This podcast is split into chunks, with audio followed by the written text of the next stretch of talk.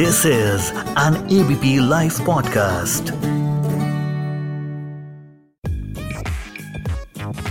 सबसे बड़ा रुपया।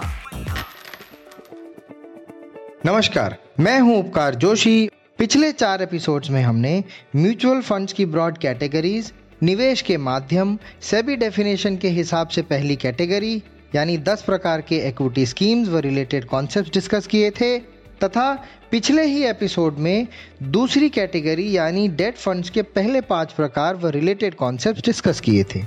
आज अगले छह प्रकार के बारे में बात करूँगा। तो छठा है मीडियम ड्यूरेशन फंड। ये फंड्स डेट व मनी मार्केट सिक्योरिटीज में इस तरह से इन्वेस्ट करेंगे कि मकौले ड्यूरेशन तीन से चार साल के बीच रहे। सातवां है medium to long duration fund. ये फंड्स डेट व मनी मार्केट सिक्योरिटीज में इस तरह से इन्वेस्ट करेंगे कि मकौले ड्यूरेशन चार से सात साल के बीच रहे।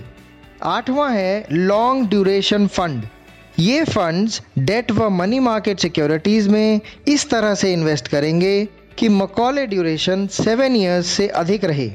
अगला है डायनामिक बॉन्ड फंड ये फंड्स डेट व मनी मार्केट सिक्योरिटीज में अक्रॉस ड्यूरेशन इन्वेस्ट कर सकते हैं, यानी शॉर्ट मीडियम व लॉन्ग तीनों। या फिर ये कह सकते हैं कि इस कैटेगरी के फंड्स का मकौले ड्यूरेशन ज़रूरत अनुसार हो सकता है।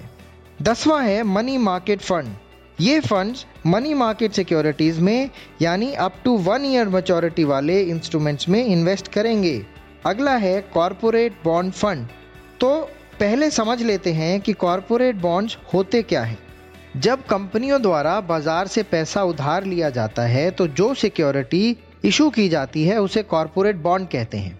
ये पैसा एक फिक्स्ड अवधि के लिए एक फिक्स्ड या वेरिएबल रेट ऑफ़ इंटरेस्ट पे उधार दिया जाता है।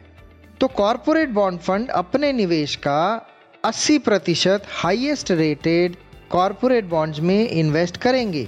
आशा करता हूँ आज के छह प्रकार व रिलेटेड कॉन्सेप्ट्स आपको समझ में आ गए होंगे। अगले एपिसोड में बचे हुए डेट फंड्स व रिलेटेड कॉन्सेप्ट्स के बारे में बात करेंगे। तब तक के लिए उपकार जोशी का सभी को प्यार भरा नमस्कार। सबसे बड़ा रुपया।